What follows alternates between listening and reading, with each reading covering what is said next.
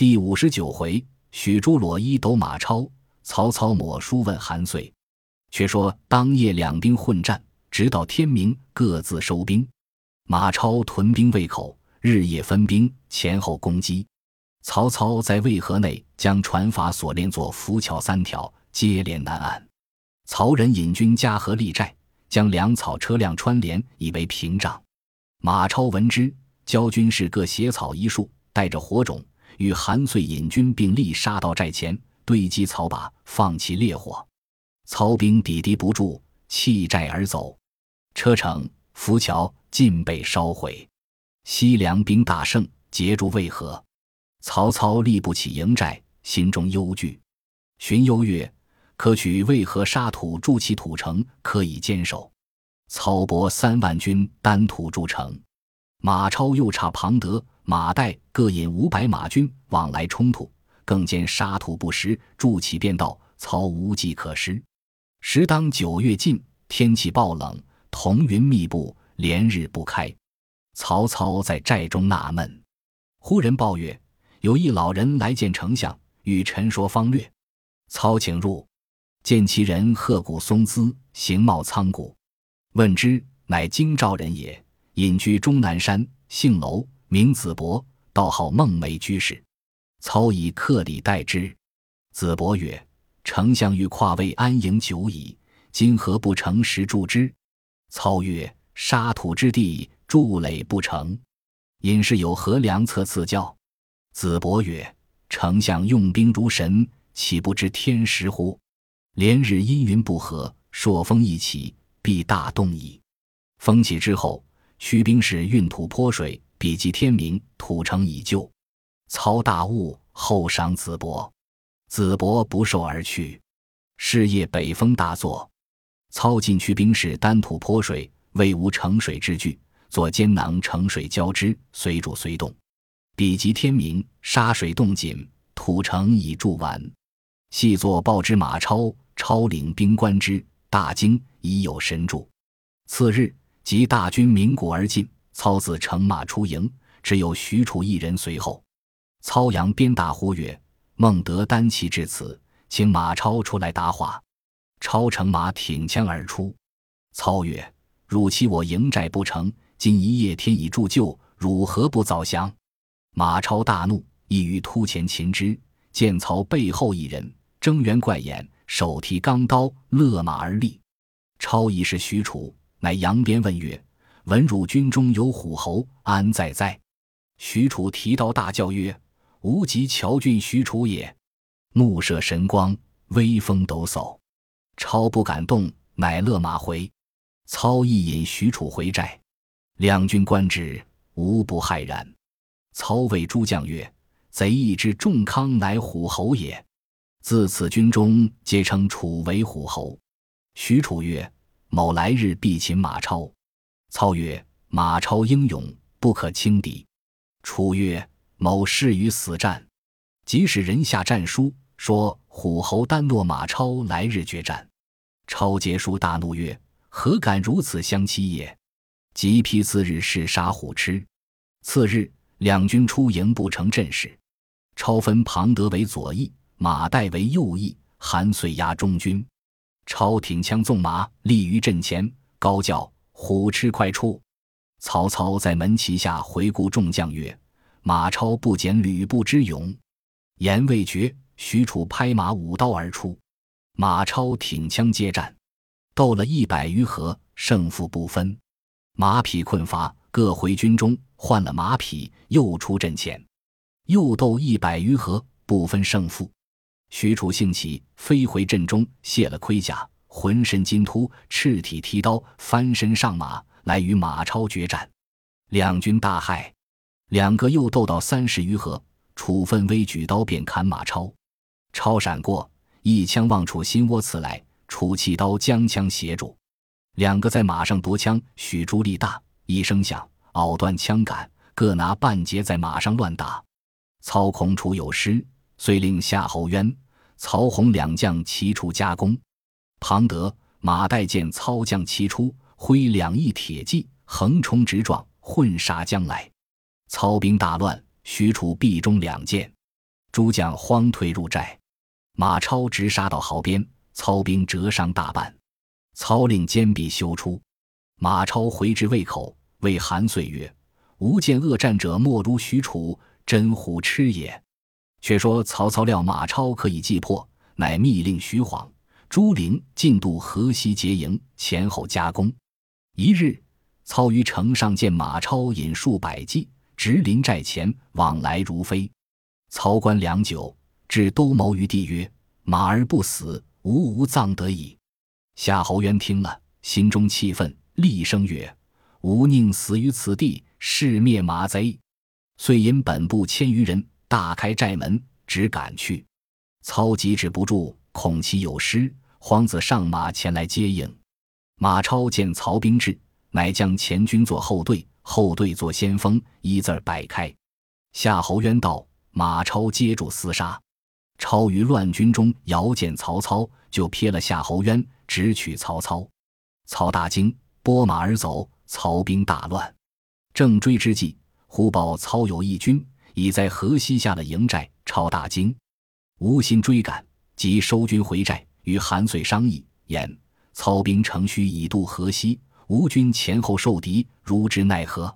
部将李堪曰：“不如割地请贺，两家且各罢兵，挨过冬天，到春暖别作计议。”韩遂曰：“李堪之言最善，可从之。”超犹豫未决，杨秋、侯选皆劝求和。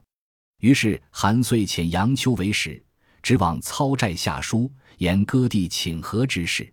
操曰：“如且回寨，吾来日使人回报。”杨秋辞去。贾诩入见操曰：“丞相主意若何？”操曰：“公所见若何？”许曰：“兵不厌诈，可为许之。然后用反间计，令韩马相疑，则一鼓可破也。”操夫长大喜曰。天下高见多有相合，文和之谋正无心中之事也。于是遣人回书言：待我徐徐退兵，还如河西之地。一面叫搭起浮桥，作退军之意。马超得书，谓韩遂曰：“曹操虽然许和，奸雄难测，倘不准备，反受其制。”超与叔父轮流调兵，今日书向操，超向徐晃。明日抄向操，书向徐晃，分头提备，以防其诈。韩遂依计而行。早有人报之曹操，操顾贾诩曰：“无事计矣。”问来日是谁合向我这边？人报曰：“韩遂。”次日，操引众将出营，左右围绕。操独显义气于中央。韩遂部族多有不识操者，出阵观看。操高叫曰。汝诸君与观曹公业，无一游人也，非有四目两口，但多智谋耳。诸君皆有惧色。操使人过阵为韩遂曰：“丞相仅请韩将军会话。”韩遂即出阵，见操并无甲仗，一骑一甲，轻扶匹马而出。二人马头相交，各按配对语。操曰：“吾与将军之父同举孝廉。”吾常以书示之，吾亦与公同登仕路，不觉有年矣。将军今年妙龄几何？韩遂答曰：“四十岁矣。”操曰：“往日在京师，皆青春年少，何期又中旬矣？安得天下清平共乐业？只把旧事细说，并不提起军情。”说罢大笑。相谈有一个时辰，方回马而别，各自归寨。早有人将此事报之马超，超忙来问韩遂曰：“今日曹操阵前所言何事？”遂曰：“只诉京师旧事耳。”超曰：“安得不言君误乎？”遂曰：“曹操不言，吾何独言之？”超心甚疑，不言而退。却说曹操回寨，谓贾诩曰：“公知吾阵前对与之意否？”许曰：“此意虽妙。”尚未足见二人，谋有一策，令韩马自相仇杀。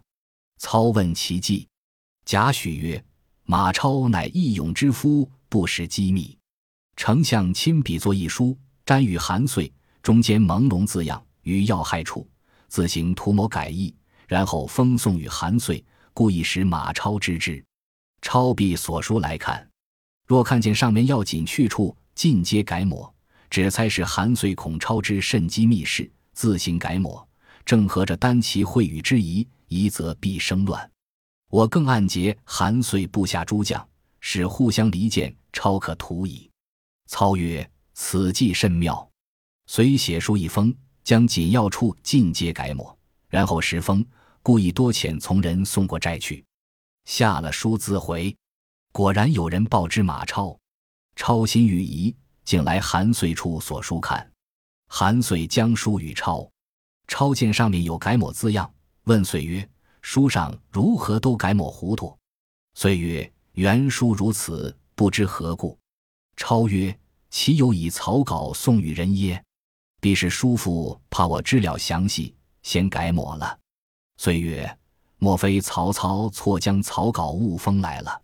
超曰：“吾又不信。曹操是精细之人，岂有差错？吾与叔父并力杀贼，奈何忽生异心？”遂曰：“如若不信吾心，来日吾在阵前转曹说话，汝从阵内突出，一枪刺杀便了。”超曰：“若如此，方见叔父真心。”两人约定，次日。韩遂引侯选、李堪、梁兴、马玩、杨秋五将出阵，马超藏在门营里。韩遂使人到操寨前，高叫：“韩将军，请丞相攀话。”操乃令曹洪引数十骑警出阵前与韩遂相见。马离数步，红马上欠身言曰：“夜来丞相拜议将军之言，切莫有误。”言讫便回马。超听得大怒。挺枪骤马，便刺韩遂。武将拦住，劝解回寨。遂曰：“贤侄休疑，我无歹心。”马超哪里肯信，恨怨而去。韩遂与武将商议曰：“这是如何解释？”杨秋曰：“马超倚仗无勇，常有欺凌主公之心，便胜得曹操，怎肯相让？以某愚见，不如暗投曹公，他日不失封侯之位。”遂曰：“吾与马腾结为兄弟，安忍备之？”杨秋曰：“事已至此，不得不然。”遂曰：“谁可以通消息？”杨秋曰：“某愿往。”遂乃写密书，遣杨秋进来操寨，说投降之事。操大喜，许封韩遂为西凉侯，杨秋为西凉太守，其余皆有官爵。约定放火为号，共谋马超。杨秋拜辞，回见韩遂，备言其事，约定今夜放火，里应外合。遂大喜，就令军士于中军帐后堆积干柴。武将葛玄刀剑听后，韩遂商议，欲设宴赚请马超就席图之，犹豫未去。不想马超早已探知背隙，便带亲随数人，仗剑先行，令庞德、马岱为后应。超前步入韩遂帐中。只见武将与韩遂密语，只听得杨秋口中说道：“事不宜迟，可速行之。”超大怒，挥剑直入，大喝曰：“群贼焉敢谋害我！”众皆大惊。超一剑望韩遂面门剁去，遂慌一手迎之，左手早被砍落。武将挥刀齐出，超纵步出帐外，武将围绕混杀。超独挥宝剑力敌武将，剑光明处。鲜血溅飞，砍翻马丸，剁倒梁兴，三将各自逃生。超复入帐中来杀韩遂时，已被左右救去。帐后一把火起，各寨兵皆动。超连忙上马，庞德、马岱亦至，互相混战。超领军杀出时，操兵四至，前有许褚，后有徐晃，左有夏侯渊，右有曹洪。西凉之兵自相并杀。超不见了庞德、马岱，乃引百余骑结于渭桥之上。天色微明，只见李堪领义军从桥下过，超挺枪纵马逐之。李堪脱枪而走，恰好于禁从马超背后赶来，尽开弓射马超。超听得背后弦响，急闪过，却射中前面李堪，落马而死。超回马来杀于禁，禁拍马走了。超回桥上驻扎，操兵前后大至，虎卫军当先，乱箭加射马超，超以枪拨之，士皆纷纷落地。超令从其往来屠杀，征乃曹兵围裹坚后，不能冲出。超于桥上大喝一声，杀入河北，从其皆被截断。超独在阵中冲突，却被暗弩射倒，坐下马，马超堕于地上。曹军逼合，正在危急，忽西北角上一彪军杀来，乃庞德、马岱也。二人救了马超，将军中战马与马超齐了，翻身杀条血路，往西北而走。曹操闻马超走脱，传令诸将，无分晓夜，务要赶到马儿。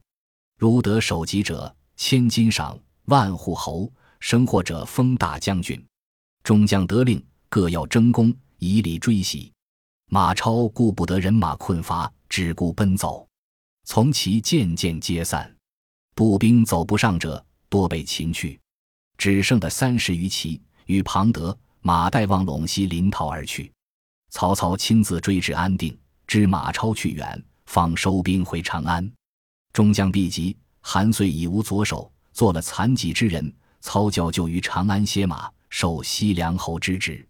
杨秋、侯选皆封列侯，另守卫口，下令班师回许都。凉州参军杨阜，字义山，竟来长安见操。操问之，杨阜曰：“马超有吕布之勇，深得羌人之心。今丞相若不成事剿绝，他日养成气力，陇上诸郡，非复国家之有也。望丞相且休回兵。”操曰：“吾本欲留兵征之。”乃中原多事，南方未定，不可久留。君当为孤保之。复领诺，又保荐韦康为凉州刺史，统领兵屯蓟城，以防马超。复临行，请于操曰：“长安必留重兵以为后援。”操曰：“吾已定下，汝但放心。”复辞而去。众将皆问曰：“出贼据潼关，渭北道缺，丞相不从河东击冯异？”而反守潼关，千言日久，而后北渡，立营固守，何也？操曰：出贼守潼关，若无出道，便取河东，贼必各寨分守诸渡口，则河西不可渡矣。吾故胜兵皆聚于潼关前，使贼进难守，而河西不准备，故徐晃、朱灵得渡也。吾然后引兵北渡，连车数栅为甬道，驻兵城。遇贼之无弱，以交其心，使不准备。吾乃巧用反间，出士卒之力，一旦击破之。正所谓急雷不及掩耳，兵之变化，故非一道也。众将又请问曰：“丞相每闻贼加兵添众，则有喜色，何也？”操曰：“关中边远，若群贼各依险阻，争之非一二年不可平复。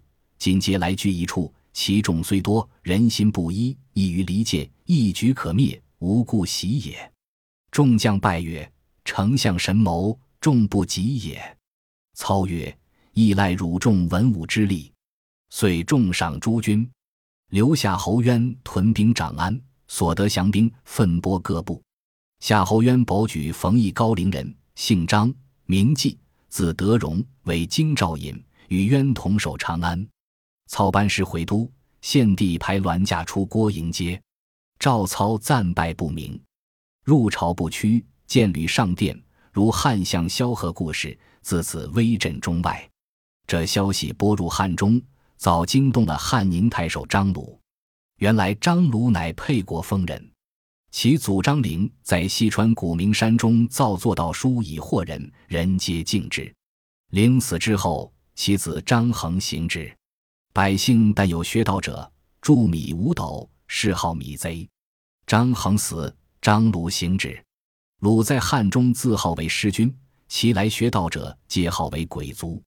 为首者号为祭酒，领众多者号为智头大祭酒。务以诚信为主，不许欺诈。如有病者，即设坛使病人居于静室之中，自思己过，当面陈首，然后为之祈祷。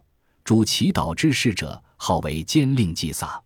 祈祷之法，书病人姓名，水服罪之意，作文三通，名为三观手书。一通放于山顶以奏天，一通埋于地以奏地，一通沉于水以深水观。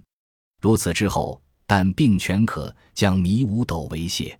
又盖一舍，舍内饭米、柴火、肉食齐备。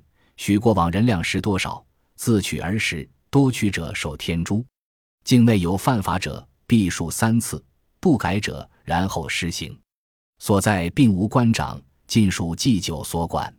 如此雄踞汉中之地已三十年，国家以为德远不能征伐，就命鲁为镇南中郎将，领汉宁太守，通进贡而已。当年闻操破西凉之众，威震天下，乃聚众商议曰：“西凉马腾遭戮，马超新败，曹操必将侵我汉中。我欲自称汉宁王，督兵拒曹操。诸君以为何如？”严普曰：“汉川之民，户出十万余众，财富良足，四面险固。今马超新败，西凉之民从此五谷奔入汉中者，不下数万。”于一益州刘璋昏弱，不如先取西川四十一州为本，然后称王未迟。张鲁大喜，遂与弟张卫商议起兵，早有细作暴露川中。却说益州刘璋，字季玉，即刘焉之子，汉鲁公王之后。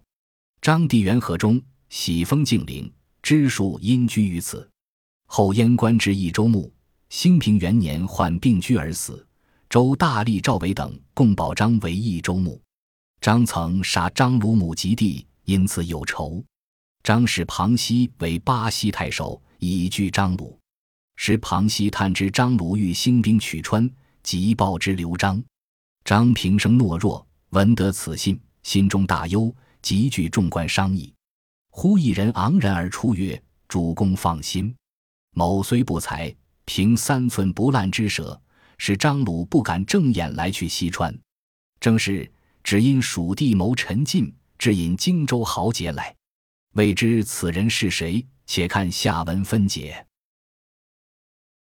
本集播放完毕，感谢您的收听，喜欢请订阅加关注，主页有更多精彩内容。